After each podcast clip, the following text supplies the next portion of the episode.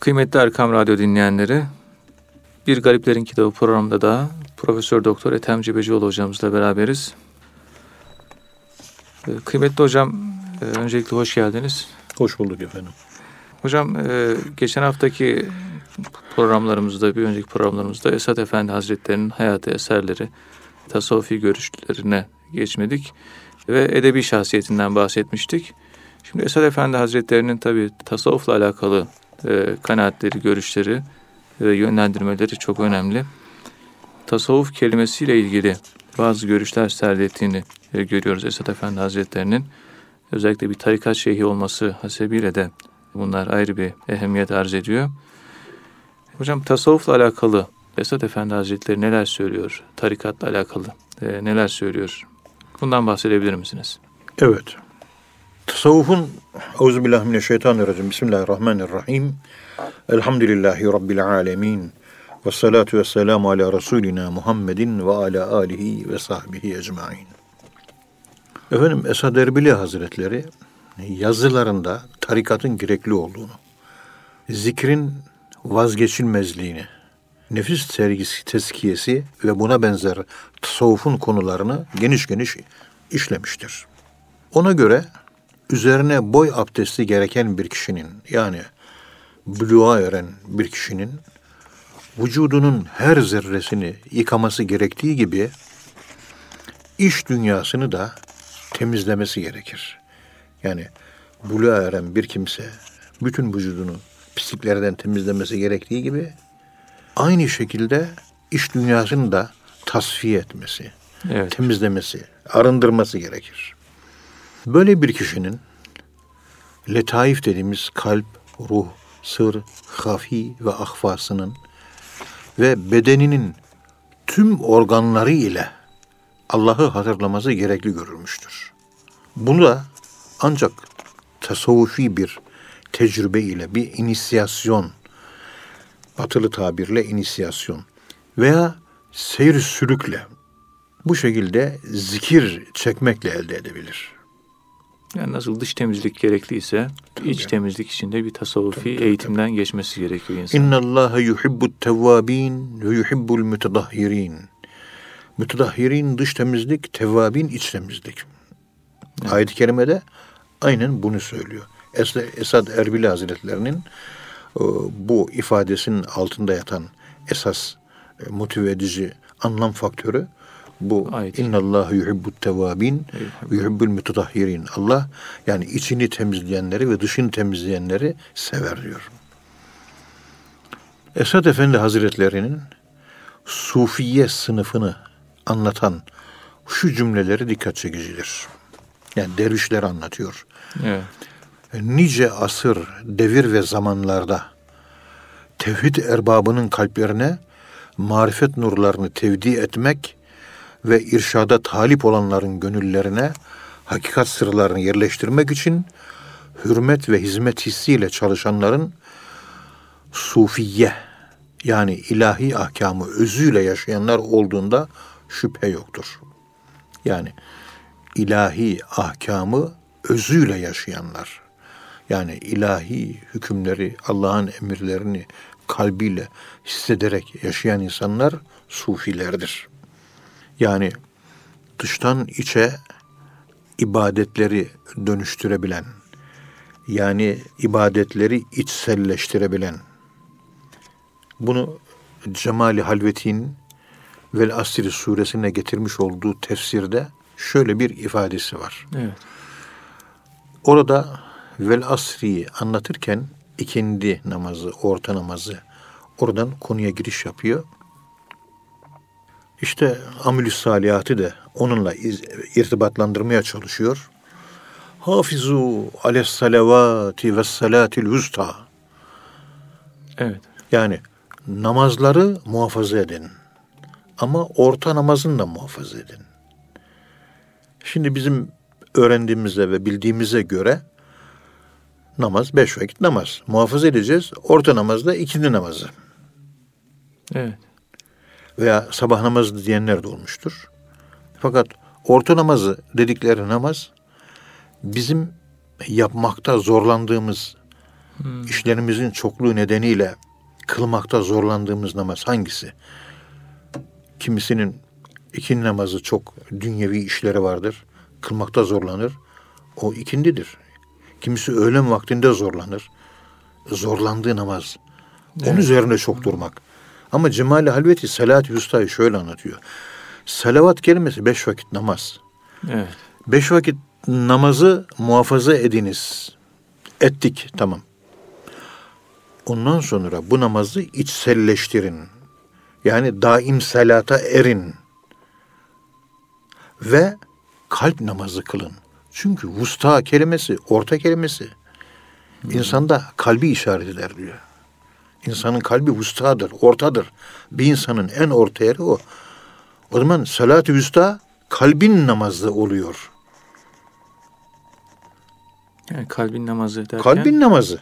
Yani namazın içindeki yaşadığınız hali namazın dışında da yaşamak. İşte onu korumak. Hmm. Hani e, Sevban radıyallahu an Ya Resulallah ben münafık oldum diye hikayesi var ya. Evet.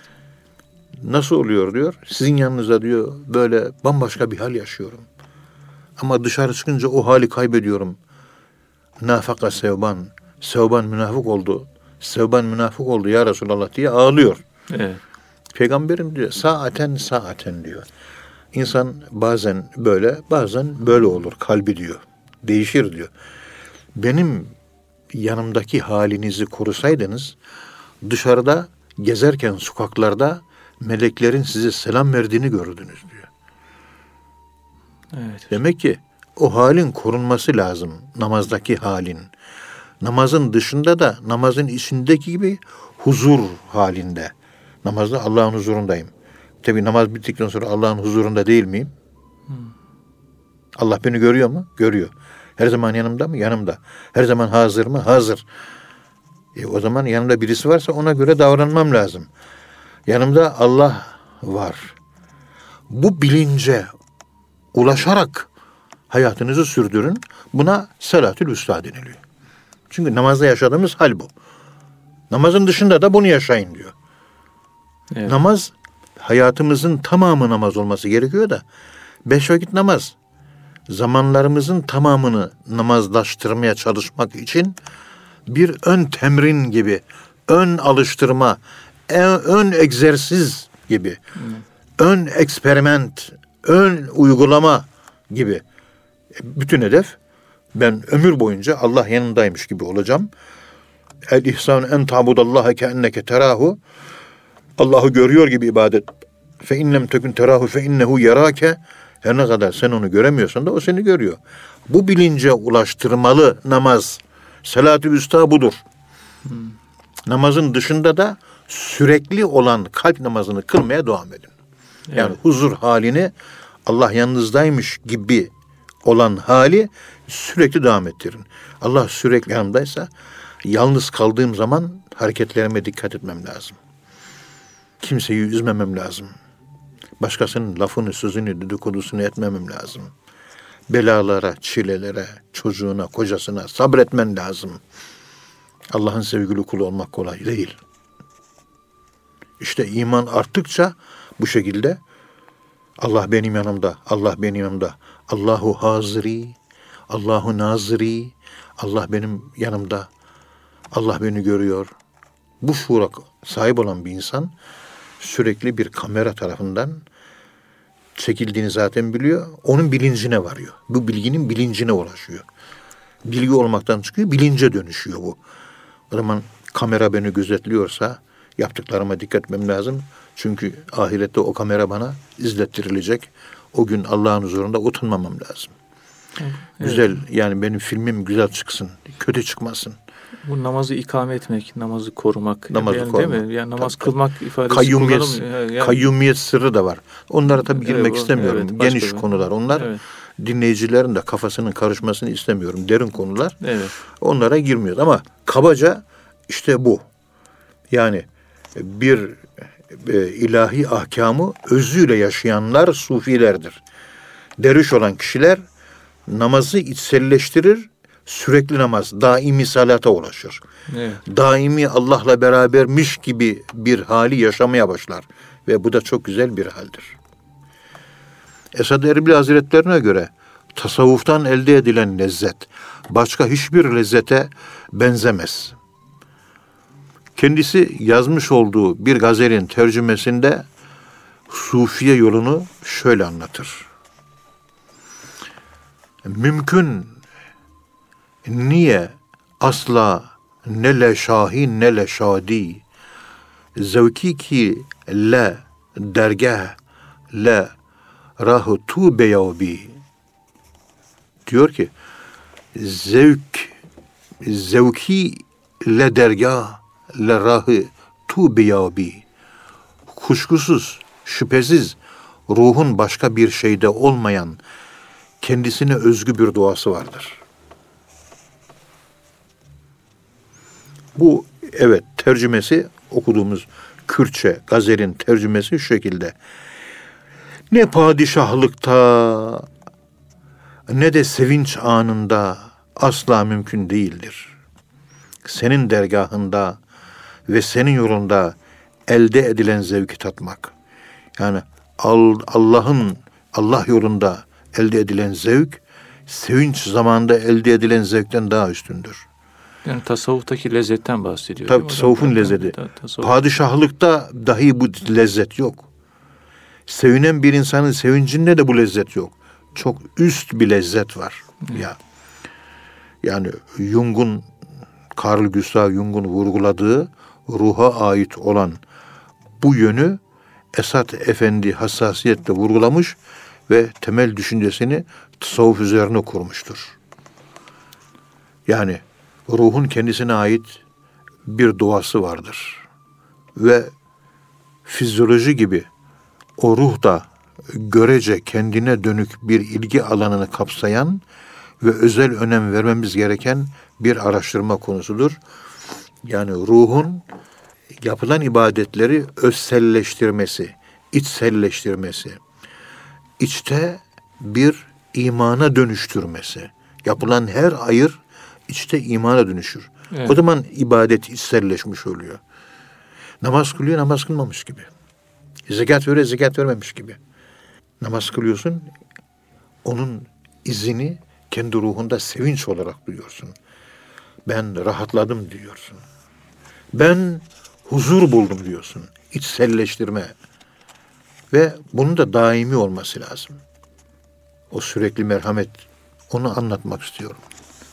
Evet hocam yani bu tasavvufla alakalı Esat Efendi Hazretleri bunlardan bahsediyor. Bir taraftan da tarikat şeyi kendisi. Tarikatla alakalı bu özellikle Risale-i Esadiye isimli eserinde bilgiler veriyor. İşte tarikatın kelime manasını söylüyor. Tarikat erbabından da bahsediyor. Dilerseniz biraz da tarikat kelimesi nedir? Yani pek çok insanda tabii bu tarikat kelimesinin anlamını tam olarak bilemiyor. Hem de dinleyicilerimiz de aydınlanmış olur diye bu Esad Efendi Hazretlerinin tarikat kavramıyla alakalı görüşlerinden bahsedebilir misiniz? Evet. Euzubillahimineşşeytanirracim. Bismillahirrahmanirrahim. Elhamdülillahi Rabbil alemin. Ve salatu ve selamu ala Resulina Muhammedin ve ala alihi ve sahbihi ecmain. Efendim, Mevlana Hazretlerinin güzel bir sözü var Mesnevisinde. Ben buradayım.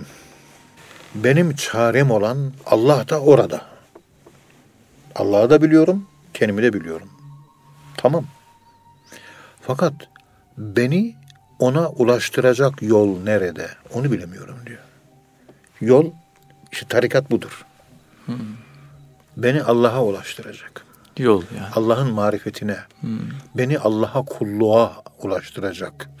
Beni Allah'ı bilmeye, beni Allah'ı tanımaya götürecek metot, usul, yol, yöntem, yordam. Bunu bilmiyorum. Bunu bana öğretin diyor. Tarikat dedikleri de bu olmuş oluyor. Tarikat yol demek. Gidiş, siret, mezhep, görüş, hal, tavır anlamlarına geliyor. Kur'an-ı Kerim'de ise tarikat kelimesi tarz, üslup, yol, din, siret gibi manalarda kullanılmıştır. Özellikle Taha suresi 63, Cin suresi 11 gibi ayet-i kerimelerde bunlar anlatılıyor. Efendim tarikat önceleri ahireti kazanmak için dünyadan yüz çevirerek zahidane bir yaşayış manasına geliyordu. Daha sonraki devirlerde kalbi, içi temizlemek, nefsi temizlemek metotları üzerine bina edilen disiplinin müessesesinin adına tarikat denmiştir. Yani müesseseleşmiş, kurumlaşmış tasavvufa tarikat adı verilmiştir. Kurumsallaşmış tasavvuf diyebiliriz. Tabii, kurumsallaşmış tasavvufa tarikat adı verilmiştir. İslam'ın ilk devirlerinde bütün diğer dini ilimler gibi tasavvuf ilmi de müstakil bir ilim değildi. Kur'an ve hadisin içinde bulunuyordu.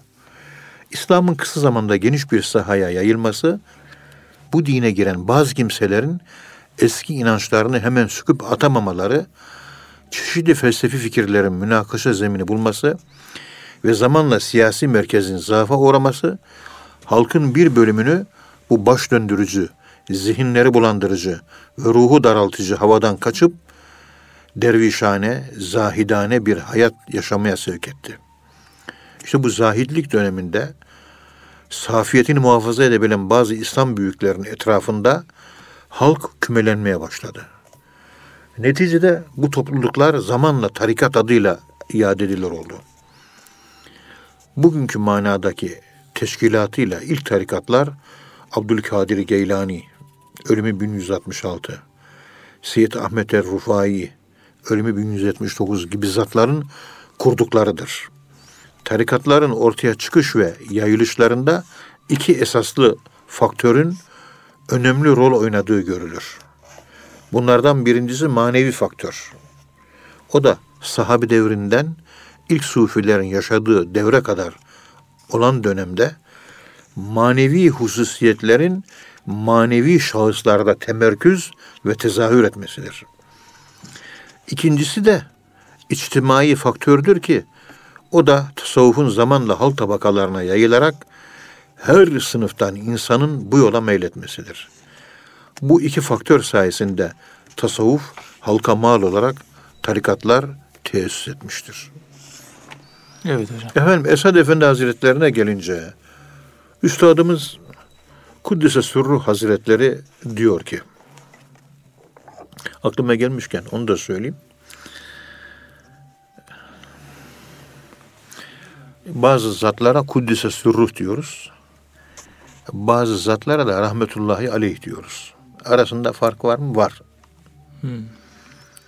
Efendim yanılmıyorsam gene Cemali Halveti'den okuduğumu hatırlıyorum. Evet hocam. Belki yanılabilirim çünkü ihtiyarlıktan dolayı artık hafızam kuvvetli değil. Estağfurullah hocam. Bir Allah dostu kalbinde bütün dünya ile ilgili her şeyi temizlemiş. Hiçbir dünya kiri kalmamış. Tertemiz olmuş. Hiçbir nefis mefis sıfır. Bu gibi kimselere Kuddise sirruhul aziz. Allah sırrını Kuddus ismiyle temizlesin. Temizlesin. Artık nefis tamamen tükenmiş. Aklına bile gelmiyor nefis. Ama bazı evliyalarda nefis arada bir akla geliyor. Sıfatlarda ve esmada kalmış. Zata ulaşamamış. Nefisle ilgili kafasında takıntılar var. Bunlar da rahmetullahi aleyh denilir diyor. Onlar da evliyadır diyor. Ama Kuddüs'e ruhul aziz daha yüce bir makam. Daha yüksekler. Daha ileri. Daha ali. Daha böyle muazzam çıkılması gereken en son noktalar. Oraya varmışlar.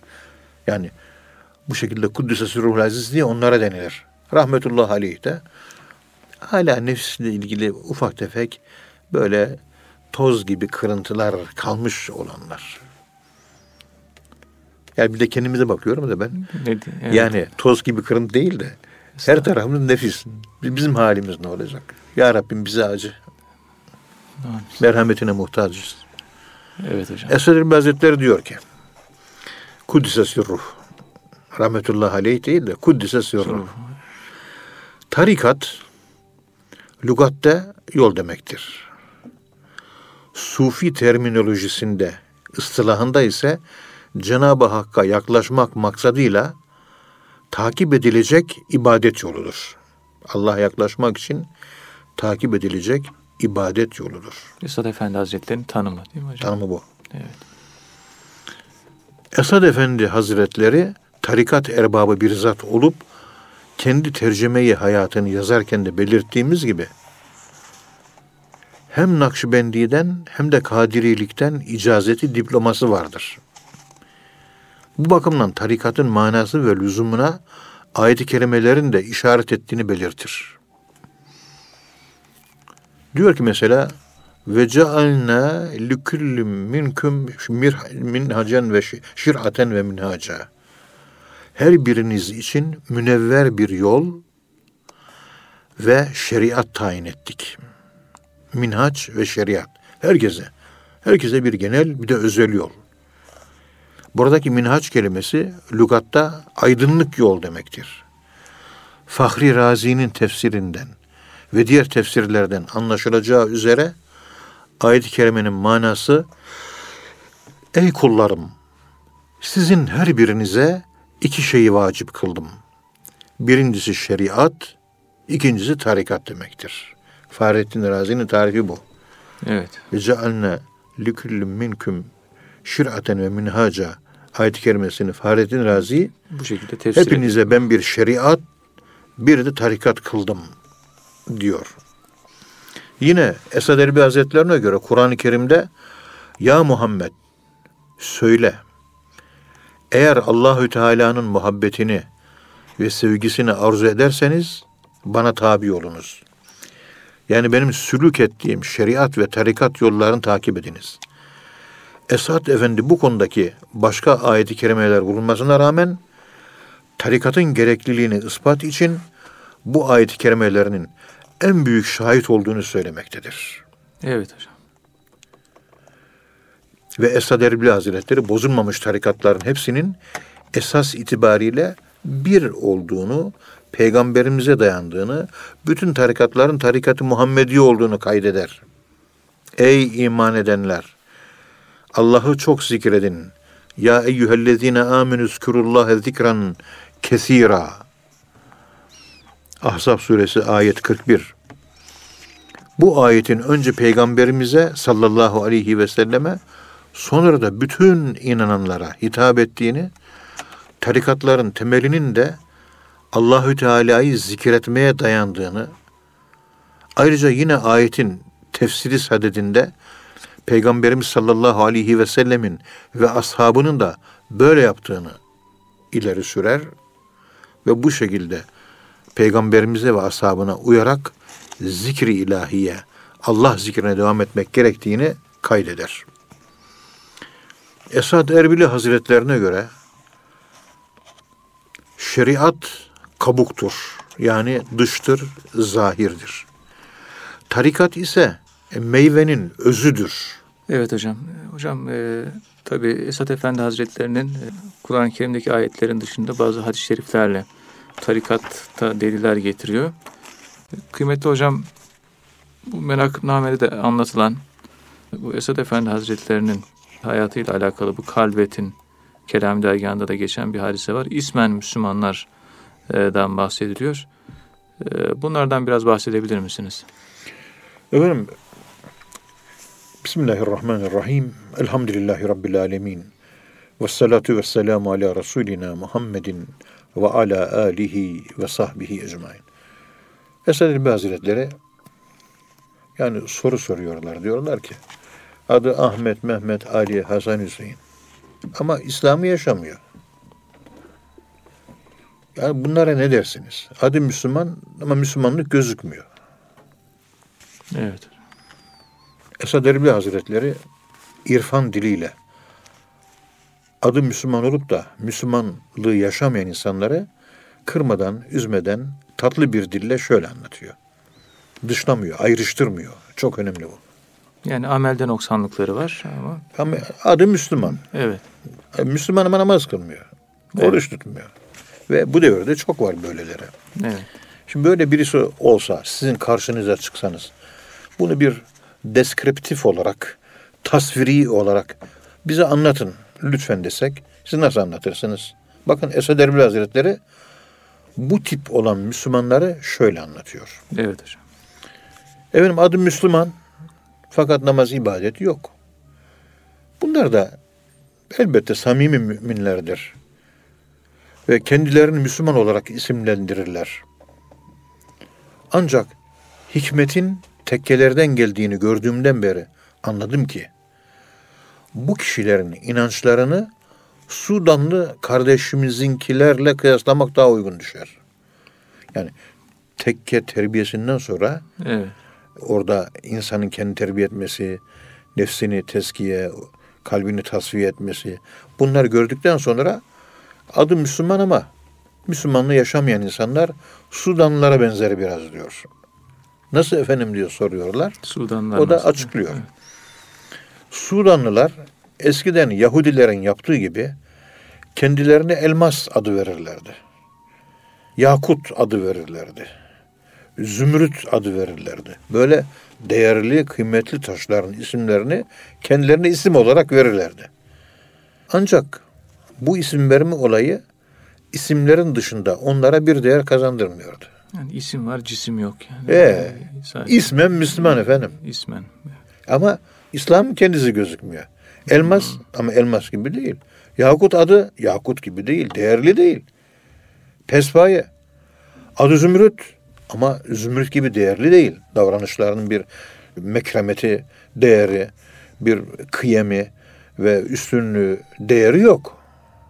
İşte Müslüman olduğu halde Müslümanlığı yaşamayan insanlar adeta bu Sudanlı kardeşlerimize benzer.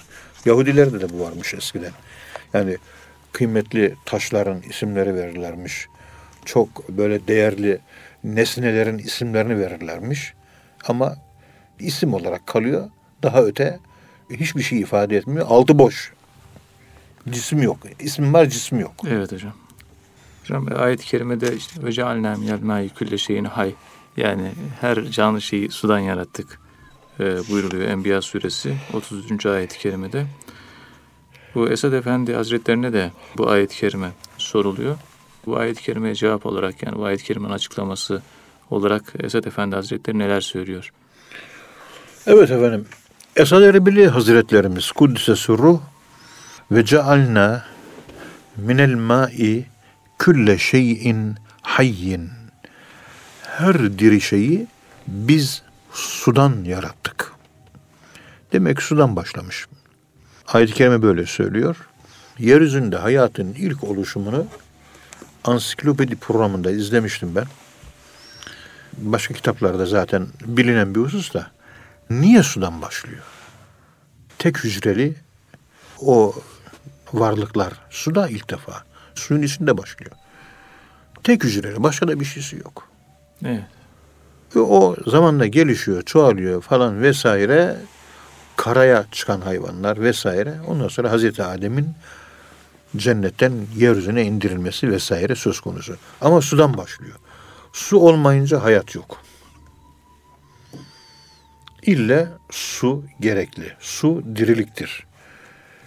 Ve Cenab-ı Allah'ın hay sıfatıyla alakalı çünkü ma kelimesiyle hay ifadesi ayet-i kerimede beraber zikrediliyor. Aynı anda zikrediliyor dirilik ve efendim söyleyeyim her şey. Her şey. Her şey. Her şey. Yani dirilik ve su. Su ve dirilik. Suda diriltici ve dirilme ve diriltme özelliği var. İnsan. bu da ilk defa evet.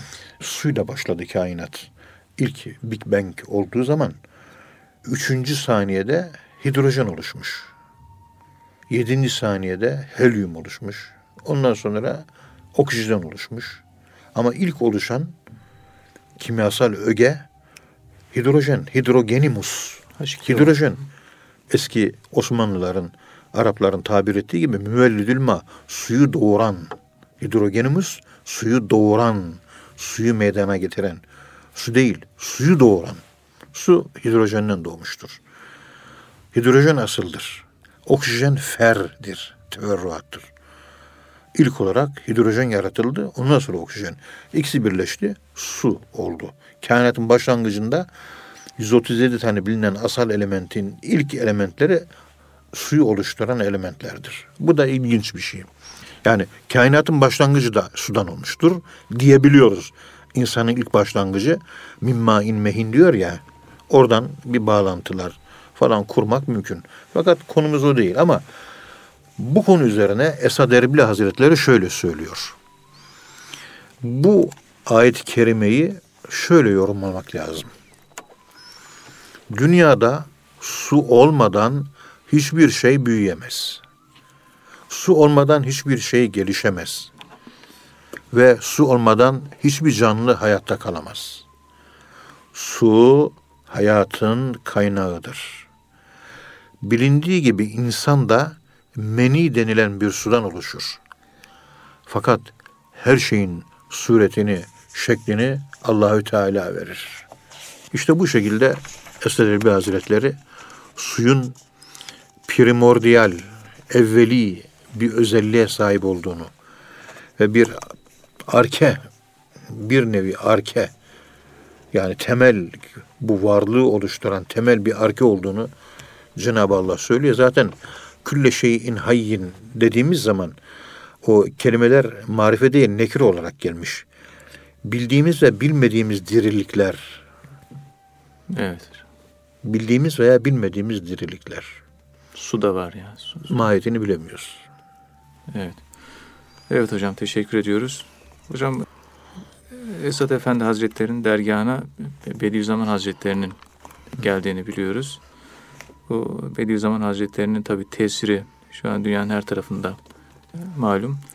E, Esad Efendi Hazretleri'nin e, Bediüzzaman'la alakalı bir sözünden bahsediyorsunuz kitabınızda. Evet. Bundan bahsedebilir misiniz? Evet efendim. Bolulu Muhyiddin Efendi ile ilgili ki Esad Erbil Hazretleri'nin halifelerindendir evet. mübarek zat. Tokadi Hayrettin Hazretlerinin hemen yanı başında ayak ucunda mezarı var. Gittiğimizde ziyaret ederiz. Evet. Allah razı olsun. Doktor Emin Acar Bey oraları güzelce düzenledi. Bir hale şekle koydu. Güzel bir yer, cennetten bir bahis. Orada adeta ahiret yaşıyorsunuz. Çok güzel zikir çekiliyor. Çok güzel namaz kılınıyor. İşte Bolu Muhittin Efendi dergahta bulunurken Bediüzzaman hakkında şöyle derdi. Efendim Pir Efendimiz Esad Erbili Hazretleri Bediüzzaman için sık sık bize şöyle söylerdi. Bolulu Muhittin Efendi. Evet. Ondan ileride şark çok istifade edecektir inşallah. Bu ifadeyi kullanmıştır. Başka bir yerde de kendisine iman hakikatleri anlatma görevi verildi ama bu gencin daha haberi yok diyor. İleride pek çok genç bu zatın kitaplarını okuyarak İslam'ı ve doğru yolu bulacaktır diyor. Yani bu da Esad Efendi Hazretleri'nin bir kerameti. Tabii ee, kerameti. Hocam, yani Bediüzzaman Hazretleri'nin tesiri tüm dünyada. Yani yukarılarda alayı illiyin ulular toplantısı olur. Evet. Ulular toplantısında herkese görev dağıtılır. O toplantıda böyle bir görev verildiğini Esad Erbil Hazretleri biliyor. Evet. Bir yönüyle de o. Müminin firaseti varsa budur işte. Hazreti Pir bilmişti derin bir sezişle. Bismillahi. Evet hocam. Esad Efendi Hazretleri'nin oğlu Mehmet Ali Efendi'nin e, aynı zamanda zaman zaman kendi yerine görevli olarak bıraktığı ve Selimiye dergahı şeyhi olan Mehmet Ali Efendi'nin çok rakik kalpli bir insan olduğunu biliyoruz. Bununla alakalı bir hadise var. Menakımname'de evet. geçiyor. Bundan kısaca bahsedebilir misiniz hocam? Efendim Mehmet Ali Efendi babasının sağ koluydu. Onu hatırattan öğreniyoruz. Babası Yemen'e bir göndermiş. Yemen'e tarikatı Aliye'yi, Nakşibendiye'yi yaymak üzere. Orada biliyorsunuz Ayderusiye tarikatı falan var. Evet. Orada bir süre görev yapmış. Bağdat'a falan gidiyor. Epi bir yere gitmiş Mehmet Ali Efendi Hazretleri. Babasına çok bağlı. Yani babasının işte hem halifesi hem de kuzusu. Evet. Çok merhametli bir insan. Daha önceki derslerimizde de ifade etmiştik. Bir insanda merhamet varsa o insanda hüzün çok olur. Veya ağlamak çok olur. Tebessüm çok olur. Ve konuşurken de böyle yavaş yavaş, tane tane, sakin sakin konuşur. Böyle bağırarak, çağırarak konuşmaz. Merhamet sahibiydi Mehmet Ali Efendi Hazretleri. Bir Allah dostuydu. Bir gün diyor, öğlenden önce dergahta Kur'an-ı Kerim okundu diyor. Ama okuyan kimse Kur'an-ı Kerim'i gönlünden, kalbinden böyle koparırcasına içten içe derin bir sezişle okuyordu diyor. Derin manevi perdeleri ihtizaza, titreşime getirerek okuyordu. Öylesine gidiyor, ben de hayran kaldım. Çok güzeldi diyor. Duygu yüklü bir Kur'an okuyuşu diyor. Evet hocam. Ve dinleyen, orada bulunan dervişlerin hepsi dinlediler ve çok etkilendiler. Ama en çok etkilenen Şeyh Efendi'nin oğlu Mehmet Ali Efendi Hazretleri oldu. Ve o hafız Kur'an-ı Kerim okumaya başlayınca dayanamadı, kendini bıraktı. Hüngür hüngür ağlamaya başladı. Hafız Kur'an-ı Kerim okumayı sürdürdü. Mehmet Ali Efendi Kuddise sürru. O da ağlamayı sürdürdü. Kur'an devam etti, ağladı. Kur'an devam etti, ağladı. Kur'an tilaveti boyunca içten içe hazin hazin, duygulu bir şekilde ağladı. Ve o ağlayınca oradakiler de etkilendi. Oradakiler hepsi ağladı diyor. Evet. Böyle Kur'an-ı Kerim büyük satların vazgeçilmez unsur, vazgeçilmez zevklerinden biz yani okumak ve şey. Efendim Rıza Çöllü Hoca Allah rahmet eylesin. İşte Erenköy'de bir sohbette izliyor. O sohbet sırasında Sami Efendimiz var. Mevsim böyle yaz mevsimine yeni girmişiz. 40-50 kişi var odada. Pencere açık. Pencerenin önüne ben oturdum. Bir elim o şeye değiyor. Pencerenin pervazına değiyor. Evet. Sami Efendi de pencerenin öbür tarafında yan yanayız ama diyor. Hı. İkimiz de Kur'an okudum ama diyor Rıza Çölü Hoca Efendi. Öyle bir Kur'an-ı Kerim okudum ki, öyle bir etkili Kur'an okudum ki kendimle ben de geçtim diyor. Ve kurra hafızdı. Rıza Çöllü Hoca 90 yaşında Allah rahmet eylesin dünyasını değiştirdi. Alim bir insandı. Çok kıymetli bir hocamızdı. Bir yandan gözümden yaş geliyor, bir yandan okuyordum. Bütün ihvan derin derin dinliyor. Sami Efendi Hazretleri de tefekkür halinde. O sırada beyaz renkli bir güvercin geldi. Evet. Sami Efendi Hazretlerinin dirseğin dibine kondu. Hemen bir karış ötesinde de benim dirseğim duruyor diyor. Yani onun dirseğinin değdiği yerin bir karış ilerisinde de benim dirseğim. Hayvan geldi, benim dirseğime dayandı diyor. Evet. Ben okudum, hayvan bana yaslandı diyor koluma. Acaba uçar mı diye kolumu şöyle hafifçe oynattım. Güvercin uçmadı diyor. Okudum. Yine kendimden geçerek hayvan gelmiş böyle göğsünü benim o bu dirseğime dayadı. O da dinledi diyor. O sırada durumu gören ihvan huşu curuşa geldi, ağlamaya başladı. Evet. Sami Efendi Hazretleri de derin bir tefekkür halindeydi diyor. O güvercin 15 dakika Kur'an okudum. 15 dakika oradan ayrılmadı diyor. Allah. En sonunda sadakallahül azim el Fatiha der demez uçtu gitti diyor. Evet. Sonra Sami Efendi Hazretleri'ne sordum diyor.